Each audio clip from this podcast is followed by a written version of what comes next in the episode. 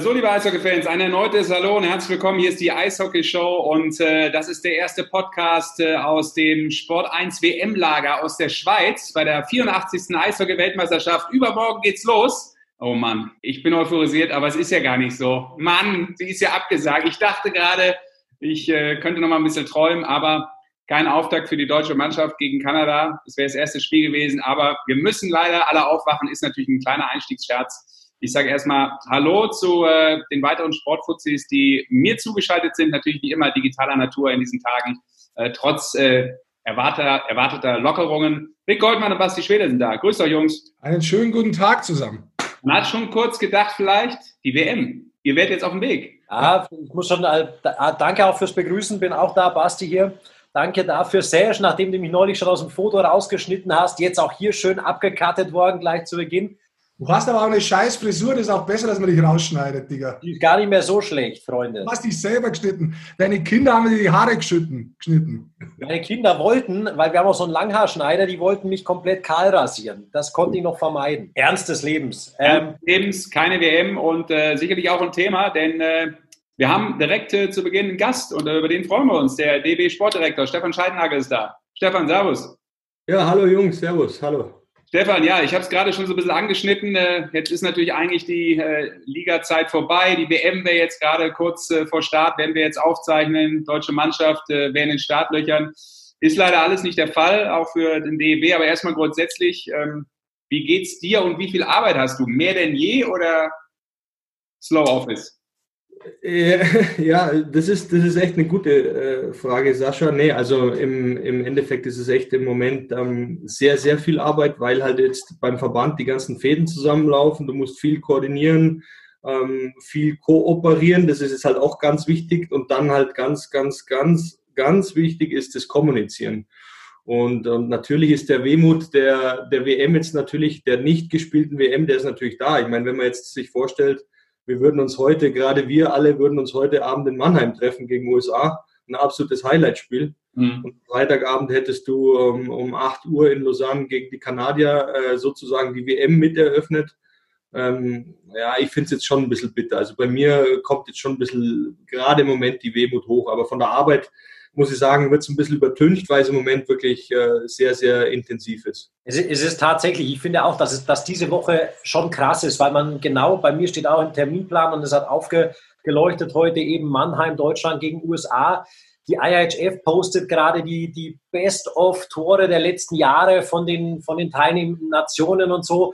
Es kommt schon echt Wehmut auf, finde ich gerade. Und auch wenn man vorher schon damit abgeschlossen hatte, diese Woche ist nochmal eine heftige.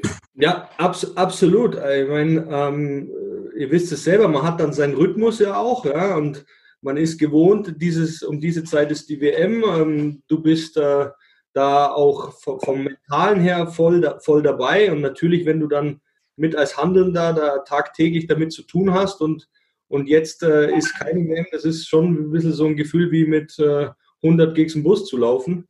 Wie gesagt, das Ambivalente ist halt, dass du trotzdem im Büro oder im Verband und mit den ganzen, ja, ein bisschen hochgestochen ausgedrückten Anspruchsgruppen natürlich viel zu tun hast. Ja. Stefan, ich habe mit Toni vor einiger Zeit mal gesprochen. Jetzt, was du gerade beschreibst, ist ja eigentlich so die zweite Welle, die diesen Eishockey-Fan wahrscheinlich genauso trifft, wie auch jemand, der beruflich damit zu tun hat, wie du oder wir.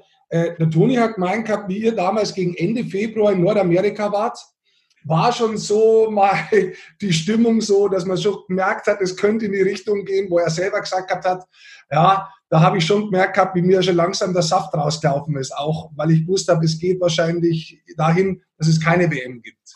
Ja, Rick, das ist echt eine lustige Geschichte, oder was heißt lustig, ist sie gar nicht leider, aber eine lustige Geschichte von dem, wie wir da drüben uns unterhalten haben, weil wir sind am 23. da drüben gelandet und mit Punktlandung hat uns beide eigentlich so ein bisschen so ein komisches Gefühl beschlichen. Ich meine, klar, Westküste, USA, großer Austausch Richtung Asien, die großen Städte Seattle, Vancouver, LA, hohe Anzahl auch von solchen Leuten. Du hattest schon so ein unbehagliches Gefühl und dann war es immer eigentlich ganz lustig, weil wenn wir am Flughafen standen, um zu den Jungs zu fahren, sobald irgendwo jemand in der Ecke gehustet hat, ist er beim Toni oder bei mir auf die Füße gesprungen oder wir uns beide gegenseitig fast über den Haufen gerannt. Und das war eigentlich so, ja, so ein bisschen der fade Beigeschmack. Und dann ist mir nur eine Geschichte im Hinterkopf, und zwar, dass wir beim Heimflug hatten wir einen Passagier, der, ich würde mal sagen, sehr, sehr stark gehustet hat und nicht gerade gesund ausgesehen hat. Und der Toni ist eigentlich immer weit auf meinen Schoß gerückt und dann haben wir gedacht, ja, jetzt sind wir dann wirklich angekommen. Und dann war es halt leider auch wirklich so, dass es dann mit Anfang März auch Gewissheit war, dass das jetzt so abgeht. Gell? Das heißt, auch drüben hast du da mit den Spielern oder hast du auch sportlich da schon abschauen können, dass da was kommen wird, das euch anders beschäftigt?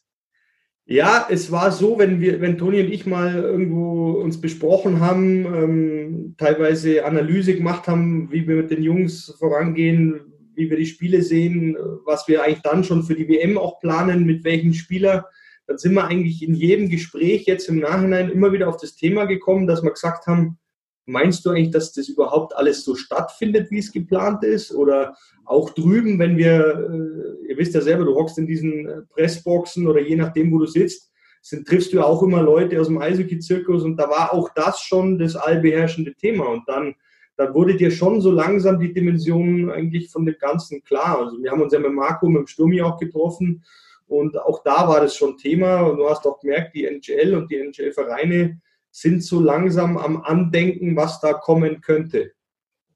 Ja, und so haben wir eigentlich die Situation da drüben live erlebt. Und das war natürlich dann auch wieder interessant, weil du hattest dort die amerikanischen Medien oder die US-Medien und hast dann aber ab und zu natürlich zu Hause mit der Familie telefoniert und dann auch dieser Abgleich dieser Sichtweisen, wie das Thema bei uns wahrgenommen wird und drüben wahrgenommen wird, das war natürlich dann auch nochmal interessant. Drüben hattest du Trump, der das erklärt hat auf seine Art. Bei uns hattest du dann die nüchterne Berichterstattung mit dem europäischen, rechnerischen Kalkül und drüben hattest du natürlich einen, der gesagt hat, naja, interessiert mich so nicht so viel. Aber die Wahrheit war eine andere oder das Gespürte. Ja. Und dennoch war es dann vorbei und Schockzustand so ein bisschen für alle natürlich, Stefan. Mittlerweile muss man aber sagen, vor allem ihr beim DEB, ihr geht so proaktiv an diese ganze Sache heran. Was mich da total interessiert und was ich echt eine gute Sache finde, ihr habt eine Taskforce gebildet im Hinblick mit den Clubs, mit den Ausrüstern, im Hinblick auf ein Vollvisier, um vor allem dann auch natürlich im Nachwuchsbereich und so möglichst schnell wieder in irgendeinen Flow zu kommen. Wie seid ihr da drauf gekommen? Wie hat sich das abgezeichnet und wie läuft das Ding an? Gibt es da auch vielleicht schon Zwischenmeldungen? Ja, Basti, das ist eigentlich ein ganz wichtiger Punkt, denke ich. Also man hat ja seit Wochen, das fing an mit diesen Diskussionen, das kommt ja immer vom Großen zum Kleinen oder vom Gesamtsystem wird es dann runtergebrochen. Es ist ja zunächst eine politische Diskussion. Die hat ja gestartet mit diesem Thema Öffnungen und Lockerungen. Und dann gibt es natürlich diese Initiative aus dem Fußball, ein Hygienekonzept, ein sportartspezifisches Konzept zu bauen. Und bereits damals haben wir natürlich gesagt, okay, es wird darauf ankommen, was wir präsentieren. Wir müssen ja jetzt schon irgendwie einen Plan B haben. Was ist eine Möglichkeit, um unsere Sportart natürlich irgendwann wieder in die Normalität zurückzuführen? Und dann war es natürlich so, dass der Franz hat es ja dann auch offen verkündet, letzte Woche diese Taskforce-Idee. Und dann haben wir natürlich gesagt, das ist jetzt wieder so ein Wort, das geistert leider viel zu selten rum, das Thema interdisziplinär, also dass man verschiedene Experten am Tisch holt aus verschiedenen Fachrichtungen. Und da war natürlich bei uns im Eishockey, das wisst ihr selber, das ganze Thema, ich nenne es jetzt mal Materialwirtschaft, Ausrüstungswirtschaft, Sportwirtschaft. Und dann natürlich Eishockey-Artikelindustrie, also praktisch unsere Partner, Bauer und wie sie alle heißen, dass wir natürlich da sagen können, was können wir denn machen? Wir kennen von früher diesen Vollvisierschutz, diesen ITIC, hat der, glaube ich, geheißen, mit diesen Luftfenstern zum Atmen. Und dann haben wir natürlich gesagt, okay, vielleicht könnte die Sportart Eishockey auch das Ganze umdrehen, weil es könnte ja ein Vorteil sein, wie du im Fußball, im Basketball hast du Vollkontakt, Haut an Haut. Die haben das Trikot an, ihre Hose, ihre Schuhe, je nachdem vielleicht noch ein Knieschützer oder sowas. Aber wir sind eigentlich komplett geschützt in der ganzen Statur. Und da müsste man uns überlegen, ob man aus dieser Not eine Tugend macht. Und das ist ein Teil eines Konzepts, genauso mit Unis, mit Sportmedizin. Und dann kommt natürlich auch die Phase, wo du die Hallen mit reinbauen musst, also Hallenbetreiber. Was könnte Hygienekonzept für Zuschauer sein? Wie könnte der Weg ins Stadion funktionieren? Was ist in der Drittelpause? Wo bewegen die sich? Und so weiter. Und das sind natürlich alles Punkte, die du neben der Kabine, wo die Athleten, die Sportler, die Spieler drin hocken, alles bearbeiten musst. Und das versuchen wir gerade einfach aufs Blatt Papier zu bringen. Und dann müssen wir natürlich hoffen, dass wir da eine gute Antwort bekommen. Was dir da auch wichtig war, das hast du neulich auch in dem Interview gesagt, dass man da im Eishockey zusammenarbeitet. Hast du da tatsächlich das Gefühl, dass da an einem Strang gezogen wird, auch im Hinblick auf dieses Thema? Ja, ich denke schon. Also du hast es gerade angesprochen, Basti, das Thema ist ja Proaktivität. Also ich glaube, Gedanken sind frei und Gedanken müssen auch geteilt werden, weil nur dann kommt was zurück. Und das ist eigentlich die Schiene, die wir fahren, dass wir sagen, okay, ob es politische Sachen sind, ob es Sportpolitik, Förderung, einfach die Leute mitnehmen. Und ich habe es, glaube ich, auch so gesagt in diesem Interview, wo du ansprichst, es gibt nur ein Eishockey. Natürlich in verschiedenen Ausprägungen, Nachwuchs, Profi, Breitensport, Leistungssport, DL, DL2, Oberliga, DEB. Aber das alles muss doch unter der Überschrift Eishockey laufen. Und darum, denke ich, soll es da keine Barrieren geben. Und wir haben gesagt, alle mit, jeder, der mitmachen will, soll mitmachen. Und dann, denke ich, kommt da was Gutes raus. Jetzt möchte ich kurz einmal zurück, weil du den Fußball schon angesprochen hast und das Hygienekonzept. Ja. Die Art und Weise, wie der Fußball, ist meine persönliche Meinung, da jetzt vorprescht, eher kritisch, muss ich ganz ehrlich sagen. Ich finde es jetzt die Art und Weise, wie man da versucht, den Business im Vordergrund zu stellen, ja, eher sinnbildlich für den Fußball, wie er sich die letzten Jahre entwickelt hat. Natürlich hat jeder Berufszweig seine Berechtigung, wieder zurückzukehren zur Normalität, keine Frage. Ich hätte es aber persönlich deutlich sympathischer gefunden, wenn man es ein bisschen ruhiger gemacht hätte und vielleicht noch 2 Wochen gewartet hat, dass die normale Wirtschaft und alle Normalen solidarisch mitkommen. Das ist meine persönliche Meinung. Wie siehst du diesen Weg vom Fußball? Also jetzt auf der einen Seite vielleicht einfach mal so betrachtet, auf der anderen Seite, wie du schon sagst, die Vorarbeit über Hygienekonzepte und so weiter, auch strategisch gesehen. Ja, das ist natürlich, da hast du recht, Rick, das ist eine viel diskutierte Frage im Moment und da ist es natürlich auch, wie sagt man, neudeutsch der Approach, also wie komme ich zu was hin und wie mache ich's? Ja, also ich sage mal so, Fußball des Deutschen liebsten oder das liebste Kind des Deutschen, ja, mit Sicherheit hat der Satz da eine Bedeutung in dem, was passiert ist. Fußball ist natürlich Sportart Nummer 1, Identifikationskraft und so weiter. Das verstehe ich, aber es geht in deine Richtung, was ich sagen möchte. Ich glaube, Fußball ist nicht nur Sport und Sport ist nicht nur Fußball. Das ist mit Sicherheit ein wichtiger Punkt, was auch gerade in der Sportlandschaft aktiv diskutiert wird und was auch, glaube ich, die Leute erkennen. Nichtsdestotrotz, sage ich, hat natürlich der Fußball eins gut gemacht. Sie haben natürlich sehr viel Gedanken investiert und auch Fachlichkeit reingebaut, in dem, wie sie natürlich das jetzt präsentiert haben. Und das ist natürlich auch ihre Berechtigung, dass jetzt dann hoffentlich auch, ich hoffe auch, dass sie spielen können, wieder aufzunehmen. Andere Frage ist natürlich, klar, das ist schwierig auseinander zu dividieren, was wurde jetzt gehypt, was schreibt man dem Fußball zu, was er gemacht hat oder nicht gemacht hat. Also wie gesagt, es ist, glaube ich, in der jetzigen Zeit ein sehr diffuses Bild, wo man aber auch ganz klar sagen muss, dass natürlich auch jetzt gerade jeder versucht, sich zu positionieren. Das ist im Privatleben wie im Firmenleben und so weiter. Ich sehe deinen Ansatz, ich weiß, was du meinst, aber wenn man jetzt, sag ich mal, weiß, wie diese Strömungen sind, wenn man weiß, wie die Arbeit da läuft, wenn man weiß, wie die großsportpolitischen Zusammenhänge sind, dann muss ich sagen, haben die Fußballer einen okay Job gemacht, wohl wissen, was du aber mit deiner Frage jetzt ansprichst. Aber absolut, da bin ich bei dir. Ich meine, auch gestern, seit gestern ist dieses Video aktiv. Ich glaube, ja, das ist auch ein Stück weit in die Richtung, was du gerade ansprichst. Aber weil du das gerade gesagt hast, Stefan, und das ist ja auch eine richtige Aussage, ich glaube, das weiß jeder, der sich mit Sport auseinandersetzt, da ist ja eine Menge Lobbyismus drin, was den Fußball betrifft, ne? Dass natürlich Politiker auch mal punkten können, wenn sie den Fußball vielleicht jetzt durchaus mal wieder auf die Bühne bringen.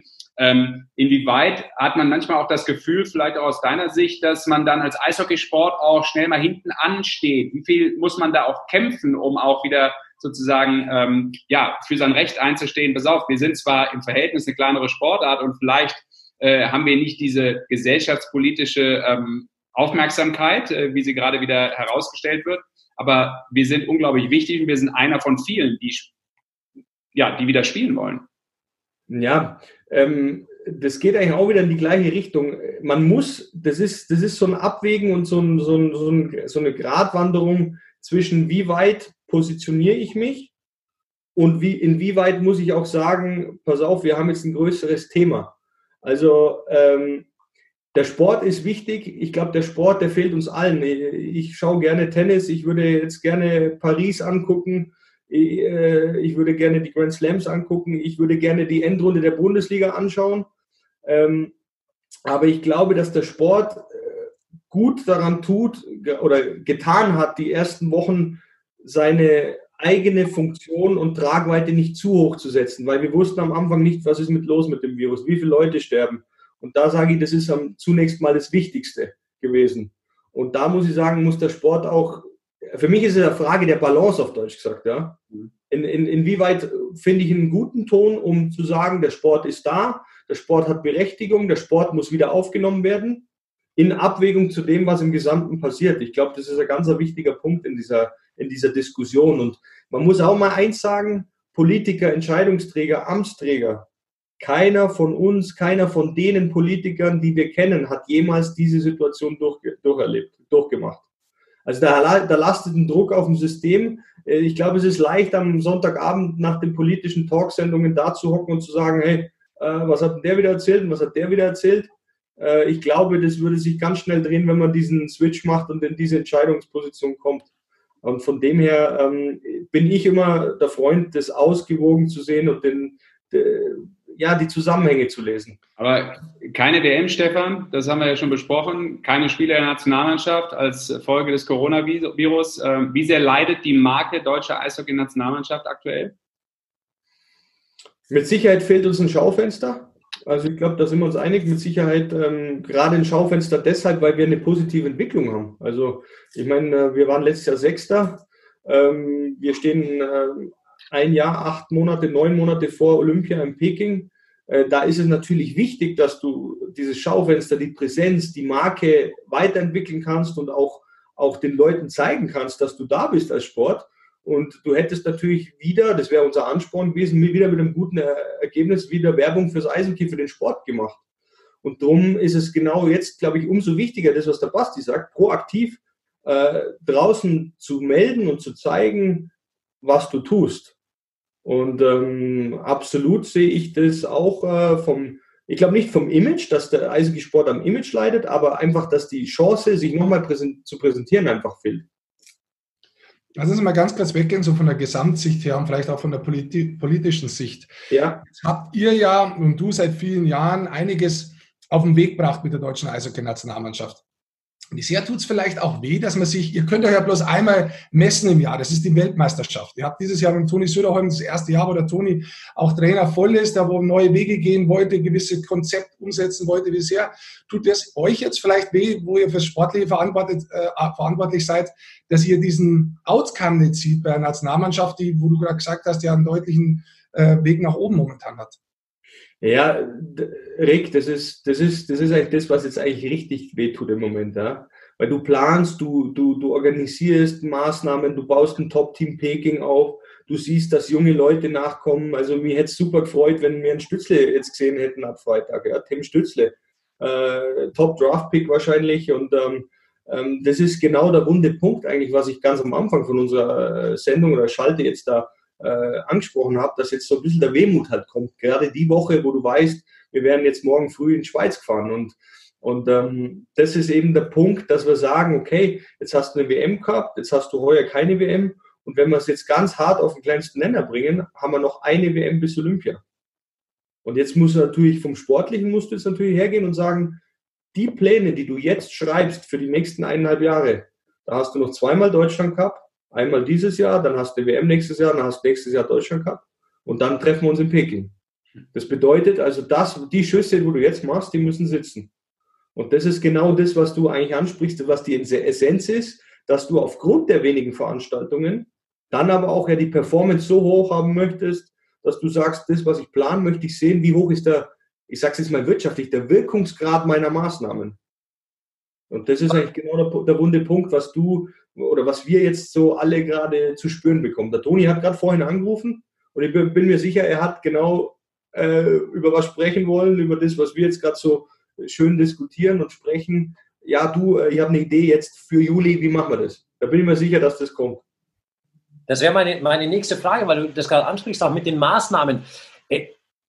Ist das auch im Petto, dass ihr sagt, vielleicht, weil wir jetzt weniger Maßnahmen hatten, kann man ein bisschen anders drauf eingehen? Es ist ja auch noch kein Rahmenspielplan für die kompletten europäischen Ligen nächste Saison. Aber es gäbe ja im Dezember, Ende Dezember nochmal ein internationales Fenster für Maßnahmen. Man könnte auch die Februarmaßnahme ja dann weg vom Top-Team Peking hin zur Nationalmannschaft wieder machen. Wie du sagst, vielleicht auch im Sommer noch eine Maßnahme und so. Seid ihr da auch in Gedanken? Seid ihr da am Durcheinanderwürfeln, eben am Querdenken, auch was solche Sachen angeht? Ja, absolut, Basti, weil du musst ja jetzt, oder wir müssen ja jetzt sehen, genauso wie ich es gerade angesprochen habe, wir haben jetzt begrenzte Zeitfenster. Wir haben die International Breaks. Dann haben wir natürlich auch ein ganz anderes Thema. Wir müssen die Jungs ja jetzt auch mental schon mal auf den Fahrplan nach Peking einschwören. Das heißt, bevor ich das mental ausrufe, da baust du ja beim Spieler auch eine Drucksituation auf, weil der Spieler will natürlich dabei sein. Wir haben 50 bis 60 Leute, wenn wir dieses Top-Team Peking, die U23-Maßnahme, uns etablierte Nationalteam sehen. Und wenn ich jetzt natürlich da ausrufe, Jungs, jetzt sind wir dann im Juli 20, in 1,5 Jahren sind wir im Dezember, da wird die Nominierung gemacht für den DOSB. Dann muss ich natürlich dahinter auch ein Konzept haben. Und das ist aber genau das, was gerade passiert. Wir überlegen uns, was machen wir im Februar, was machen wir Deutschland Cup, was machen wir im Sommer. Im Sommer haben wir ja damals mit Marco zusammen, das weiß ich nur ganz genau, vor Pyeongchang, so in Heidelberg, so eine für mich maßgebende Woche gehabt, weil da haben wir sie abgeholt, physisch, mental, sportpsychologisch, haben sie vorbereitet, was passiert jetzt das nächste Jahr mit euch. Und das ist genau der Punkt. Wann mache ich was, wie? Und genau das muss jetzt natürlich sauberst geplant werden, aus meiner Sicht. Du sprichst immer die Planungen an, Stefan. Jetzt bist du ja schon einige Jahre an den Planungen beim Deutschen Eishockeybund verantwortlich. Was glaubst du, hat sich in dieser Zeit geändert, vor allem zum Positiven vielleicht? Also jetzt bis auf die Ergebnisse, die man schon sieht, aber kannst du das vielleicht mal ein bisschen genauer beziffern, vielleicht auf der einen Seite, aber auch erklären, was ihr geändert habt in diesen Jahren, seit du da bist? Ja, ich glaube, man kann es in drei Teile unterscheiden, diese Maßnahmen oder diese Änderungen, diese sichtbaren Änderungen vielleicht sogar. Das erste ist, ich fange jetzt mal von unten an, dass wir im Nachwuchs ein paar Sachen gerade gezogen haben. Altersklassen, Ligenstrukturen und dann halt unterm Strich zusammen den Fokus auf den Nachwuchs mehr gelegt haben. Weil nur so geht es. Du kannst dich nur oben aufbauen, wenn du weißt, du musst wissen, was kommt von hinten, was drückt nach. Und da haben wir das halt versucht, über strukturelle Maßnahmen in Bahnen zu lenken. Das würde ich als ersten Punkt bezeichnen. Das ist natürlich das, jetzt könnte man natürlich lapidar sagen, du siehst es an dem, dass jede Nachwuchsnationalmannschaft erstklassig ist. Das Zweite, was, glaube ich, sehr wichtig war, ist, die Zusammenarbeit mit den Clubs in eine ganz effektive Form zu bringen. Das heißt, das ist die Messlatte, so hoch muss das Pferd international springen. Das ist die Messlatte, wo wir national sind. Und wie lösen wir dieses Gap, diese Lücke? Und da haben wir praktisch natürlich intensiv in die Nachwuchsarbeit, in die Vereinsbetreuung, in den direkten Austausch mit denen, die jeden Tag mit dem Spieler auf dem Eis arbeiten, auf Eis, on Eis, mental, psychisch, trainingswissenschaftlich, ernährungswissenschaftlich, das komplette Paket, haben wir versucht, den Dialog zwischen Verband, was wir denken, was erforderlich ist, um auf Weltniveau zu kommen, mit den nationalen Clubs versucht, auf ein gutes Niveau zu bringen. Da haben wir noch Optimierungsbedarf, aber es läuft schon gut. Das kannst du nicht so schnell aufbauen.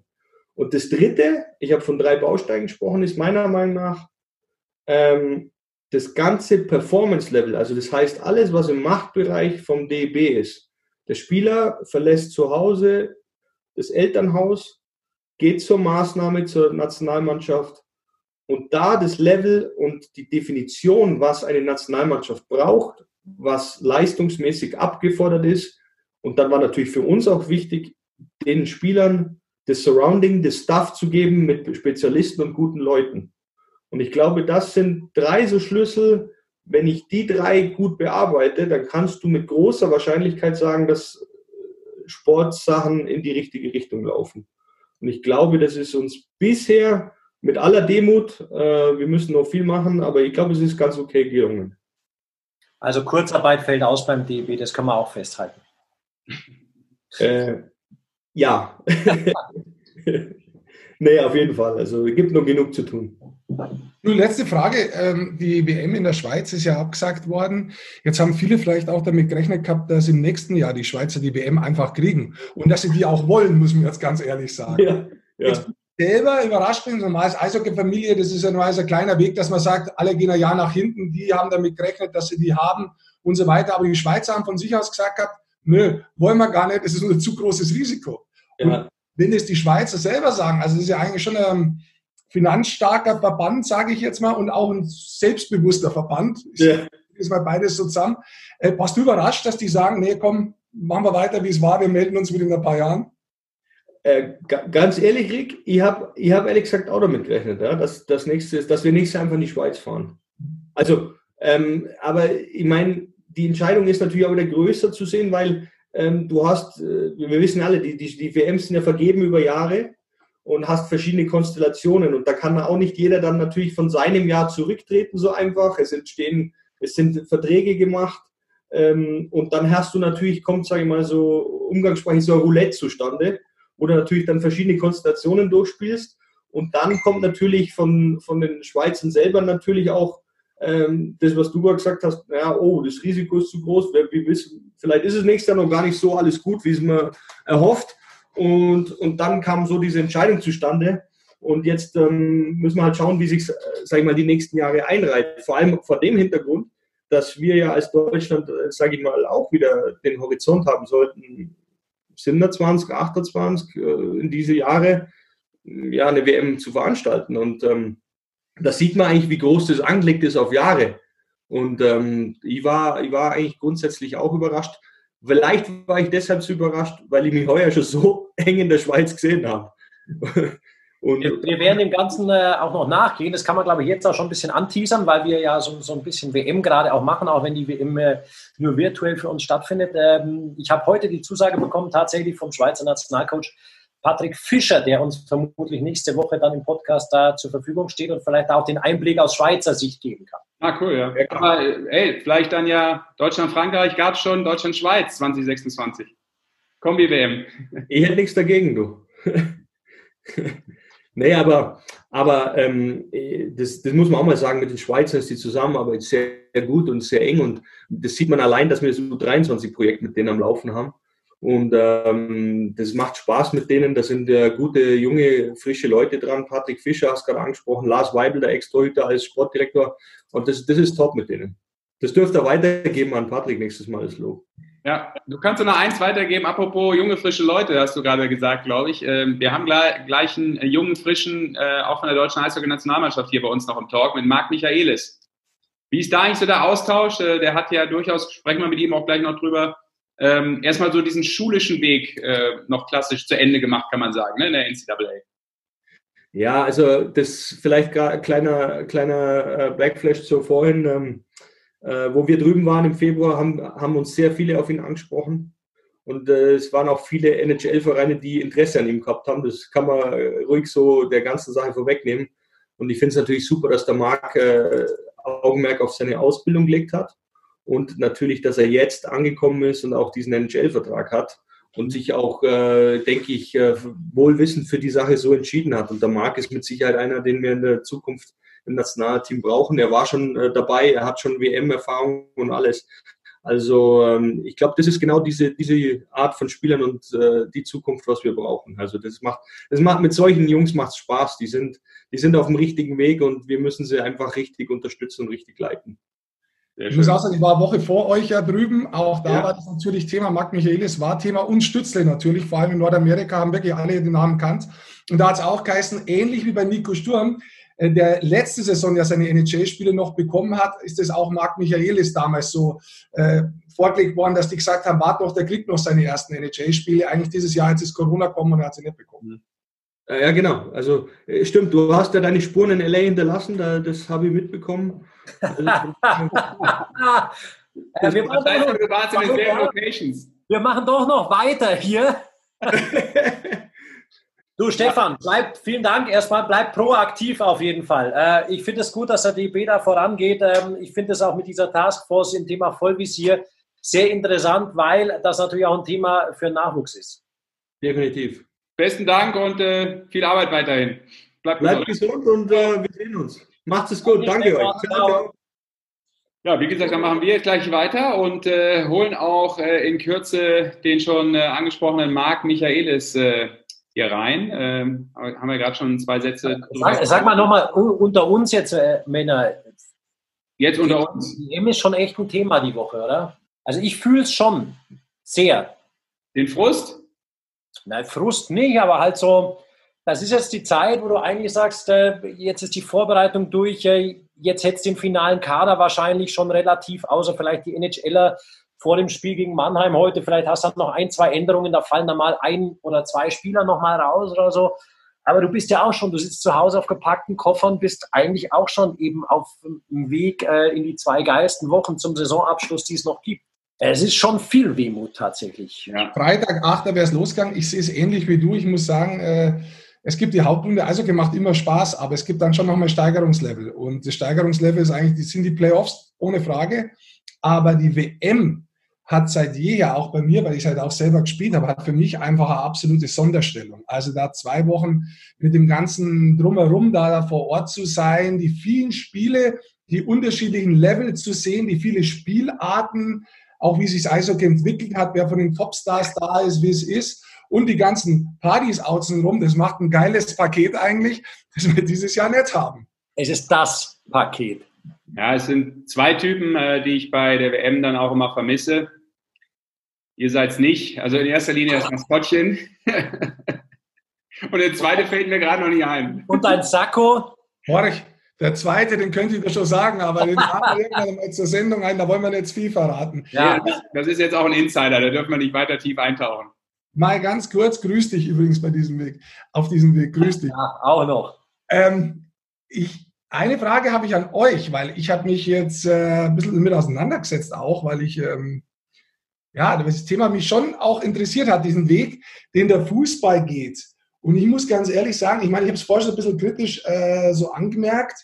Wie seht ihr denn das? Also ihr macht ja auch ein bisschen was im Fußball, ihr 2. Ich meine, klar, auf der einen Seite hängen da unheimlich viele Jobs dran und man kann das aus unterschiedlichsten Sichtweisen sehen. Aber ich finde es per se einfach befremdlich, dass man eine Sportart nicht komplett freigibt, dass ein 10-jähriger Junge nicht auf dem Sportplatz stehen kann und der Sportart nachgehen kann. Aber man einen Weg findet für sehr viel Geld, um einen Profifußball letztendlich dastehen zu lassen. Und das mit so einer Vehemenz, mit so einem Druck, mit so einer Schnelligkeit, wo ich sage, ja, verstehe ich alles, aber können wir sich ein bisschen mehr Zeit lassen, das Ganze ein bisschen in geregelteren Bahnen solidarischer verlaufen lassen, damit das Ganze ein bisschen sympathischer rüberkommt. Wie seht ihr das? Ich bin da komplett deiner Meinung. Ich sehe auch eine unnötige Penetranz tatsächlich in diesem ganzen... immer wieder sich zu forcieren, immer wieder das ins Spiel zu bringen, anstatt auch mal vielleicht wirken zu lassen. Ich meine, das ist insgesamt eine Pandemie, eine Situation, mit der, Stefan hat es auch richtig gesagt, keiner umgehen kann, keiner umgehen weiß, weil es diese Erfahrungswerte einfach nicht gibt. Ich finde auch diese Vehemenz, mit der man immer gedrängt hat, obwohl man eben gar nicht weiß, was vielleicht alles da dranhängt, da macht man in der Öffentlichkeit schon ein Bild, dass man sich sehr, sehr viel wichtiger nimmt als vielleicht das komplette Allgemeinwohl. Deswegen, ich bin da schon auch so, dass ich sage, mir ist das ein bisschen zu heftig, das ganze Vorgehen. Dann könnte man ruhig auch mal einen Schritt zurücktreten. Ja, bin ich natürlich gleicher Meinung. Ganz kurz ein Satz auch noch dazu. Es hat aber auch immer damit zu tun, was ist so die öffentliche Meinung, ne? Also ich höre halt natürlich schon ein paar Leute, die sagen, muss man jetzt Fußball? Aber ich glaube, dass leider das Gros der Masse ist schon überragend findet, dass jetzt wieder Fußball gespielt wird und den Leuten das komplett egal ist, ob da Geisterspiele stattfinden. Findet sicherlich auch Fans, die dagegen sprechen, aber in erster Linie sind sie happy, wenn der Ball rollt und das dann eben auch noch so ein bisschen, ja, mit dem nötigen leichten Schub von hinten durch die Politik. Und dann wird irgendwo so ein Schuh draus. Ich persönlich bin da auch bei den Ausführungen von Goldi, kann mich dem eigentlich nur anschließen. Aber auf der anderen Seite, muss ich ganz ehrlich sagen, bin ich auch ein bisschen happy, weil vielleicht kann man demnächst auch wieder ein bisschen arbeiten. Ja, das verstehe ich ja, keine Frage. Ich meine, schauen wir mal zur NHL rüber, dann können wir auch gleich nachher zu Marc Michaelis weiterleiten. Aber ja. Die NHL, glaube ich, macht es sehr gut und der Profisport in Nordamerika aktuell, die sind natürlich mit der NHLPA, das ist die Spielerorganisation, in Gesprächen. Sie wollen natürlich spielen, das ist auch absolut richtig. Aber sie geben jetzt momentan nicht unnötig Gas, sondern sie versuchen, Konstellationen zu erarbeiten, zu erwägen, dass sie dann wieder zurückkehren. Es können auch Spiele dabei sein, die unter Ausschluss der Öffentlichkeit ist. Trotzdem versuchen sie, keine Sonderstellung einzunehmen. Und allein diese Aussage finde ich deutlich sympathischer als das, was der Fußball macht. Aber dass man irgendwann wieder auch zurück zur Normalität muss, ist auch klar. Also das nicht falsch verstehen. Hat niemand falsch verstanden, glaube ich. Ich glaube, da sind wir uns ziemlich einig. Ja, dann begrüßen wir ihn doch, oder? Du hast gerade schon angesprochen, Rick. Jetzt ist er da. In der Leitung Marc Michaelis. Grüß dich. Ja, servus. Servus zusammen. Sehr schön. Also gute Verbindung haben wir schon mal. Wo finden wir dich sozusagen auf dem Globus? Ich bin wieder zurück in der Heimat bei meinen Eltern jetzt schon seit, schon 6 Wochen jetzt, glaube ich. Ich habe es frühzeitig rausgeschafft aus den USA und freue mich jetzt hier in der Heimat über das Glück, mal ein bisschen mehr Zeit hier zu verbringen. Marc, wir hatten vor dir den Sportdirektor des DEB und Thema in dieser Woche natürlich auch für uns Nationalmannschaft, Thema WM, die am Freitag gestartet wäre. Ist es für dich auch so? Weil wir sagen, das ist echt so eine Woche, auch wenn du mit Eishockey jetzt schon ein paar Wochen abgeschlossen hast, aber so die Woche vor der WM und wenn es dann eigentlich losgehen würde, ist schon sehr viel Wehmut, zumindest bei uns dreien hier dabei. Ich weiß nicht, wie es dir geht. Ja, ich meine, das gehört halt dazu. Ich meine, als kleiner Junge war das immer um die Zeit, der Sommer hat angefangen und dann, nach der DL gab es dann nochmal die WM für ein paar Wochen. Das hat sich jetzt schon die Jahre dahin ein bisschen angesiedelt und dann durfte ich ja dann auch selbst die letzten 2 Jahre da mitspielen und trotzdem, auch wenn man weiß, dass leider gar kein Sport stattfindet, da fehlt schon mal richtig was das internationale Eishockey da am Ende vom Jahr, das dann leider nicht stattfindet. Marc, nehmen wir uns mal ganz kurz mit ins College, weil die NHL war ja eigentlich mit der Saison noch nicht beendet, die American Hockey League war nicht beendet, die DL hätte noch Playoffs gehabt und so weiter. Wie hat es denn ausgeschaut bei dir im College? Wie funktioniert das da und wie ist da die Saison zu Ende? Es ging ja wie in den anderen Ligen auch, es ging alles sehr, sehr schnell. Wir waren auch kurz davor, oder wir haben schon die Viertelfinalspiele gespielt, wir waren kurz davor, ins Halbfinale zu gehen in unserer Conference. Die College-Liga ist aufgeteilt in 5 Ligen und da spielt man dann in den jeweiligen Ligen ihre Playoffs aus. Und dann gibt es am Ende von den Gewinnern der jeweiligen Conference gibt's dieses NCAA-Turnier, um dann den Champion noch zu krönen. Und wir haben es ja dann nicht mal geschafft, selbst unsere Liga zu beenden. Leider, es ging ja dann alles sehr schnell mit. Ich glaube, die DL hat abgesagt an einem Dienstag und dann bei einem Statement von Trump am Mittwoch, dass Eingangssperre und ja bla bla bla, und dann war uns eigentlich klar, dass in den nächsten 24 schon einiges passieren wird und dann auch mit der NBA, mit der NHL und das große Basketball-College-Turnier, das dann auch abgesagt wurde, dann was innerhalb von wenigen Minuten, bis wir dann alle zusammengerufen worden sind und das alles abgeblasen wurde. Ist das definitiv abgesagt oder haben sich die ein Hintertürchen offen lassen, so wie viele andere Ligen, dass sie sagen, möglicherweise spielen wir zumindest das Turnier noch nach oder finden irgendwelche Wege, dass wir noch einen Sieger von diesem Jahr küren? Nee, gar nichts. Das ist komplett abgesagt worden. Das Frühjahrssemester ist jetzt auch nächste Woche, also jetzt am Freitag beendet, sprich darüber hinaus bin ich schon gar kein Student mehr, dann bin ich schon im Berufsleben angekommen. Deswegen ist es unmöglich. Man hat versucht, da den Seniors, so wie ich es jetzt gewesen bin, den Leuten, die das letzte Jahr in der Uni verbracht haben, denen halt die Chance nicht gewährt wurde, nochmal um ein Championship spielen zu können, noch ein Jahr diese College Eligibility zu geben. Aber das wurde von vornherein untersagt. Weil wir auch über 30 Spiele allein schon gespielt haben in der Saison und deswegen stand es nicht mal zur Debatte, da irgendwie noch die Playoffs weiterzuführen. Aber du hast schon die Uni jetzt akademisch 100% abgeschlossen, oder? Ich meine, ich erinnere mich, wir haben, glaube ich, letztes Jahr bei der WM gesprochen, dann habe ich dich auch gefragt, hey, NHL, und wie sieht's denn aus? Und dann sagtest du ja auch schon so, ja, aber du, 4. Jahr an der Uni, ob ich das jetzt riskieren soll? Ich bin ja auch dahin gegangen, weil ich ein bisschen akademisch was in der Hinterhand haben will. War ja eigentlich eine schöne Denke und eine logische Denke. Ist das jetzt 100% alles in Sack und Tüten? 100% nicht, so 99,5. Ich habe jetzt, bevor ich jetzt mich zu dem Call hier dazu gewählt habe, habe ich jetzt mein vorletztes, den vorletztes Ding da eingereicht. Und jetzt muss ich nochmal meine Bachelorarbeit da ein bisschen überarbeiten und die muss ich dann morgen einschicken. Aber so gut wie, es kaum noch Arbeit, aber ja, es ist doch schon schön, jetzt mit der Uni abschließen zu können. Vielleicht da nochmal eingehend, Marc, auf deinen Weg, der ja kein so ungewöhnlicher mittlerweile mehr ist, eben dieser Weg über College und Ausbildung dann hin zum Profi-Eishockey. Wann war für dich klar, okay, ich möchte vielleicht nicht in die Junior League spielen, sondern ich möchte bewusst das machen, weil mir eben auch wichtig ist, eine Ausbildung mit dran zu hängen, egal was danach kommt? Das muss man eigentlich früh anfangen. Da habe ich auch in Deutschland gespielt. Ich war damals in Mannheim, in der Schule, in der Klasse mit einem Freddy Tiffels, einem Tim Bender und auch der Leon und der Domme, die 20 bei mir in der Klasse waren, die dann alle ungefähr zur selben Zeit die Schule oder die Mannschaft und die Schule verlassen haben. Ja gut, und für Major Junior war ich grundsätzlich damals nicht gut genug. Das war für mich keine Option. Und dann war es wichtig für meine Eltern und auch für mich, mein Abitur zu machen und mich dann weiter zu orientieren. Und dann habe ich gesehen, was für einen Erfolg so ein Freddy auch in Yannick Möser zu seiner Zeit in der amerikanischen Liga hatte. Und dann dachte ich, es ist eine gute Idee, wenn ich es auch mal probiere. Und dann hat sich das irgendwie so ergeben. Ich wusste immer, dass ich aufs College gehen möchte. Und dann habe ich mich relativ früh dafür entscheiden können, nachdem mir die Möglichkeit gegeben wurde, oder mir ein Stipendium vorgelegt wurde, auf eine Uni zu gehen.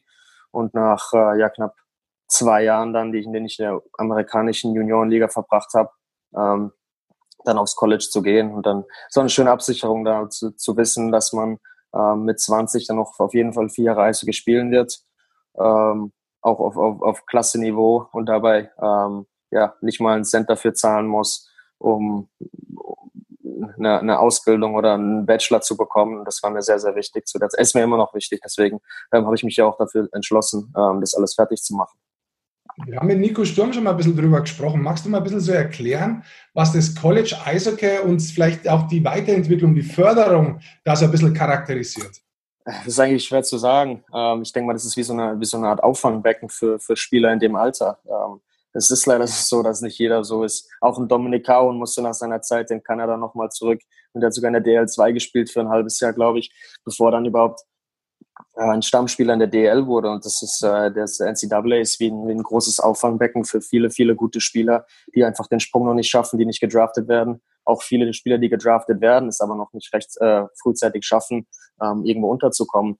Und deswegen sind auch sehr, sehr, sehr viele gute Spieler, die natürlich auf sehr, sehr hohem Niveau dann auch spielen. Und klar, es ist natürlich zum einen, dass man eine Ausbildung und bekommt, aber zum anderen dann sich wirklich sehr, sehr viel Zeit investiert in Training off-Eis. Zum Beispiel Spieler wie mich, die rübergegangen sind in die USA, die knapp über 1,60 waren und 60 Kilo gewogen haben und einfach viel, viel mehr Zeit brauchen, um sich körperlich aufs Profi-Eishockey vorbereiten zu können. Und diese 4 Jahre, die haben halt jedem Sportler oder Studenten, der sich dafür entschließt, aufs College zu gehen, geben ihm einfach viel, viel mehr Zeit, um seinen Körper nochmal aufzubauen und sich darauf vorzubereiten. Und ich glaube, dann sieht man auch, wenn man am Ende ist, dieser 3-4 Jahre und dann wirklich einen Riesensprung gemacht habe. Deswegen werden auch immer mehr Spieler aus dem College-Bereich ins Profi-Eishockey, in die NHL, in die AHL oder in die verschiedenen Profiligen schaffen, weil einfach viel, viel mehr Zeit gewährleistet ist, um sich zu entwickeln. Das ist für mich immer ein sehr interessanter Punkt, weil man ja auch immer oft hört, in Deutschland bist du halt im Juniorenalter mit 18, 19 raus und dann gibt es eigentlich nichts außer Aufhören oder Profi. Das ist sicher was man vielleicht auf weiter Zukunft in Deutschland auch etablieren könnte, um da, weil du auch sagst, ein Auffangbecken eben für ein bisschen später entwickelte. Das ist schon ein sehr guter Ansatz, der dort auch unheimlich Wirkung zeigt. Jetzt mal zum Sportlichen da, Marc. Auch deine College-Zeit war unglaublich geprägt oder deine Mannschaft hast du geprägt. Du warst Kapitän 2 Jahre. Du hast jedes Jahr im All-Star-Team gestanden. Du warst Liga-MVP und du bist sogar für den Hobie Baker Award nominiert worden. Warst du in den Top 10 Finalisten. Muss man sagen, das ist die höchste Auszeichnung, die es gibt im College-Hockey. Macht dich dann auch stolz, dein Weg, den du da gegangen bist und wie du dich da entwickelt hast? Auf jeden Fall, natürlich. Ich habe direkt am Anfang, als ich in die USA gegangen bin, natürlich gehofft, auch mal auf eine Universität zu gehen.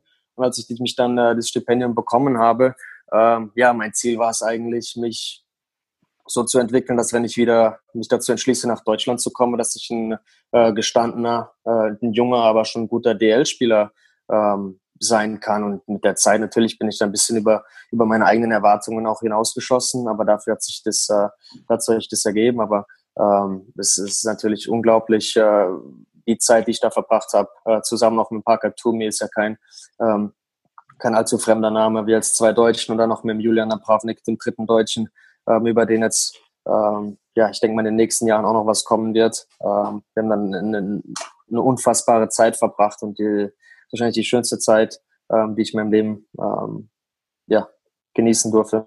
Ich war in Los Angeles und auch in Grand Rapids im Februar und da habe ich mich auch mit ein paar Leuten unterhalten und dann haben die gesagt gehabt, warten wir ab. Es war Februar, muss man dazu sagen, so Anfang Februar, warten wir ab. Der Marc Michaelis wird dieses Jahr ähnlich wie der Nico Sturm noch ein paar NHL-Spiele bekommen. So, jetzt hast du ja im März, beziehungsweise dein Club hat im März bekannt gegeben, dass du einen NHL-Vertrag unterschrieben hast. Hat dir das Corona deine ersten NHL-Einsätze geklaut, möglicherweise?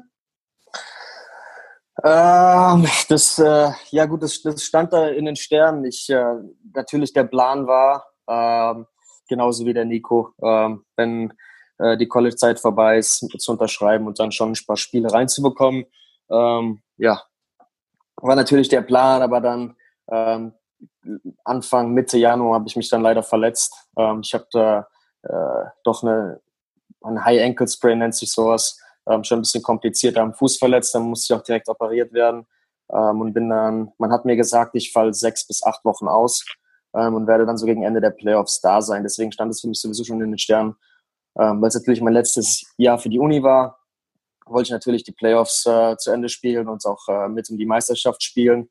Aber hätte ich dann die Chance bekommen, ein NHL-Spiel zu machen und bin aber nicht bei 100%, um mich da direkt gute Eindrücke zu machen, wüsste ich jetzt nicht, ob ich das hätte wahrnehmen können und sollen. Das wäre wahrscheinlich nicht die richtige Entscheidung gewesen. Aber weil ich mich halt sehr, sehr, sehr früh verletzt habe, stand es nicht wirklich zur Debatte. Der Vertrag, den ich unterschrieben habe, der gilt auch für nächste Saison. Es ist ja für mich ganz egal, ob diese Saison gespielt wird oder nicht. Für mich persönlich, ich meine, es wäre natürlich schön, wenn ich wenn wir alle noch ein paar Spiele sehen dürften, aber mein Vertrag ist für nächste Saison von dem Zeitpunkt, als ich mich verletzt habe und deswegen stand es wirklich nicht zur Debatte, dass ich dieses Jahr noch ins Profigeschäft einsteigen werde.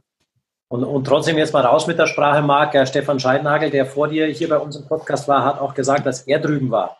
Es gab unglaublich viele wirkliche Interessenten an dir als ungedrafteter Spieler. Wie viele konkrete NHL-Angebote hattest du? Und warum Vancouver? Gut, ich meine, das hört sich vielleicht jetzt ein bisschen überheblich an, aber ich wusste nicht, wie viele es sind. Als ich angefangen oder in meinem ersten Jahr, als ich an der Uni gewesen bin, da habe ich angefangen, Scouts mit mir reden zu wollen und nach den Spielen ein bisschen Kontakt zu pflegen mit mir und das hat mich so beeinflusst, dass ich mich wirklich gar nicht mehr auf mein eigenes Spiel konzentrieren konnte und ich habe dann ab meinem 2. Jahr im College zusammen mit meinem Agenten dann entschieden habe, dass ich gar keine Gespräche führen werde während der Saison, sondern einfach beziehungsweise nach der Saison oder vor der Saison alle Gespräche führen möchte, die sich mit mir treffen bzw. reden möchten. Und dann haben wir das so gemacht und deswegen war während der Saison auch gar nicht so viel Action, beziehungsweise ich wusste gar nicht, wie viele da anrufen. Er hat mir immer mal wieder gesagt, wie viele Mannschaften oder wer sich da ja, wer da penetranter ist als andere Mannschaften, aber das war so die richtige Entscheidung, mich einfach nicht von meinem Spiel abzulenken. Und wie gesagt, als ich mich dann verletzt habe und dann die Trade-Deadline ein paar Wochen später war, konnte man sich dann ausmalen, wie die Mannschaften so Ende dieser Saison beziehungsweise nächste Saison planen. Und dann habe ich mich für Vancouver entschieden, weil ich sehe mich in Vancouver einfach langfristig als die beste Möglichkeit, mich als NHL-Spieler durchzusetzen, beziehungsweise ein gestandener NHL-Spieler zu werden. Ich dachte, du hättest Christian Ehrhoff gefragt und er hat gesagt, du, ich habe da noch eine Immobilie, da checkst du ein in meine Villa, alles gut. Ja, das ist eine gute Idee, könnte ich vielleicht mal in eine Nachricht stecken, was ich mit mir da ein bisschen palabern will. Die Stadt ist im Übrigen ja auch nicht die schlechteste als NHL-Spieler dort. Alles da. Ja. Wasser, also Meer, Berge, ich meine, das ist sensationell. Eine der schönsten Städte der Welt, wie ich finde.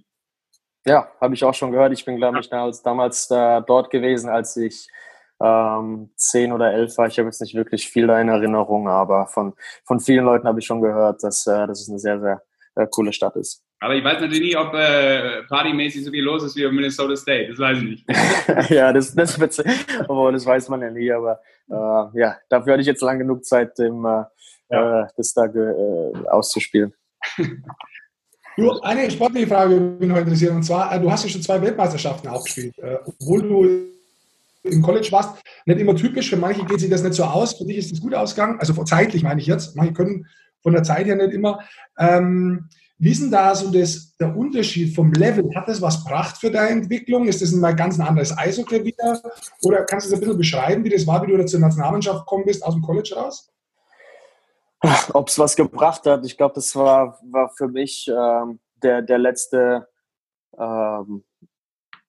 Schliff, so zu sehen, was das Profi, obwohl es ja nicht wirklich ein Profi-Geschäft ist, weil es ja eben eine Weltmeisterschaft war, aber zu sehen, wo Profis sind, das war sehr, sehr wichtig für mich. Im College ist es ein North-South-Hockey. Es geht wirklich nur von oben nach unten. Da wird jetzt nicht viel rumgespielt oder groß die Spielzüge, die man da beobachten kann, relativ eigentlich qualitativ, beziehungsweise qualitativ war es schon, es war bloß